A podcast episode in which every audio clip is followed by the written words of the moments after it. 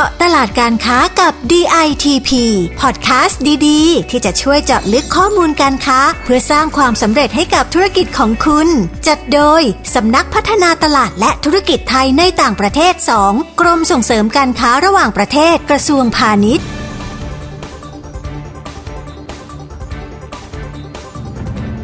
สวัสดีค่ะ ดิฉันประภาบุรณศิริ หัวหน้ากลุ่มงานแผนและอำนวยการสพตสองค่ะ สวัสดีครับ ผมอธิพันธ์จันทิมาผู้ปฏิบัติงานกรมครับ สวัสดีค่ะ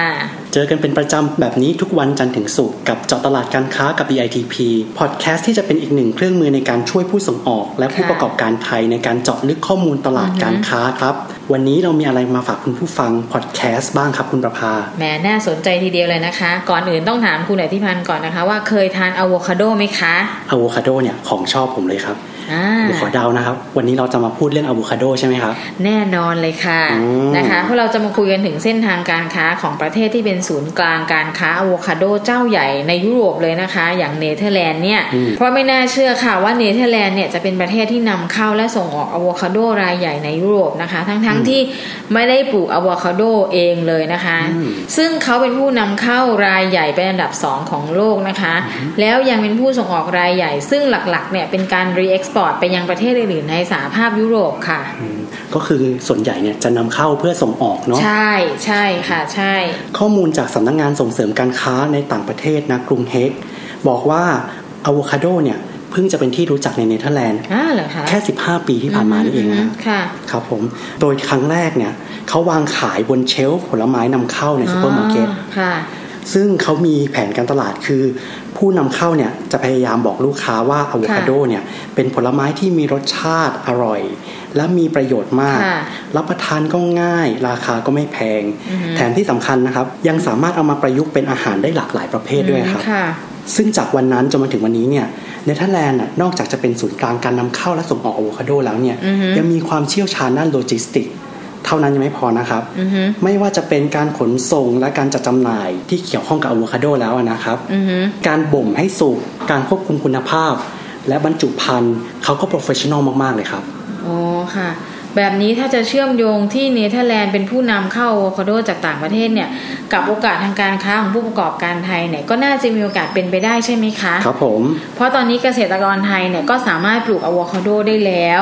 อาจจะต้องมีการพัฒนาเพื่อให้ได้ผลผลิตตามที่ตลาดต้องการนะคะ โดยเฉพาะตลาดยุโรปเนี่ยซึ่งด้วยคุณภาพของเกษตรกรไทยนะคะดิฉันเชื่อว่าน่าจะทำได้แล้วก็มีโอกาสทางการค้าค่ะ มีโอกาสแน่นอนอยู่แล้วครับผม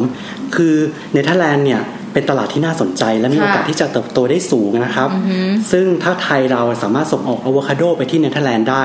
ก็จะสามารถไปต่อได้อีกยาวเลยครับผมอืมอือฮึทั้งนี้ทั้งนั้นเนี่ยจะขอให้คุณประภาลองเดาดูครับผมว่าผลไม้ไทยอะไรที่จะสามารถแข่งขันกับอะโวคาโดได้ครับ แม้ผู้ใดที่พันคะอาจจะเดาไม่ถูกก็ได้ แต่ดิฉันขอเดาว่ามะม่วงค่ะอ่ามีเศษมีสิทธิ์ครับผม เพราะว่าเพราะมันมันใช้กินได้หลาย ๆ อย่างเหมือนกันใช่นะคะใช่ครับ เพราะว่าสคตเฮกเนี่ยเขาบอกว่า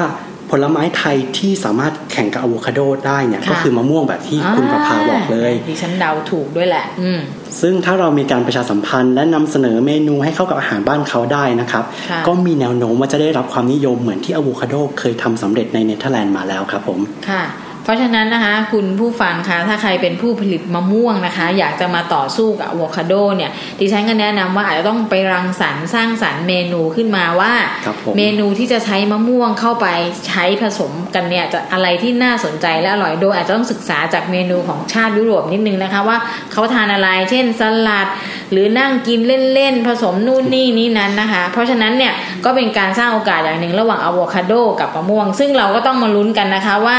ถ้าเป็นอะโวคาโดของไทยหรือมะม่วงของไทยเนี่ยครับส่งออกไปตลาดยุโรปอย่างเนเธอร์แลนด์แล้วเนี่ยอะไรจะเป็นตัวที่ได้รับความนิยม เพราะฉะนั้นเนี่ยดิฉันเนี่ยก็อยากจะเป็นกำลังใจให้ผู้ประกอบการไทยที่กำลังมองหาช่องทางการค้ากับตลาดต่างประเทศกันนะคะว่า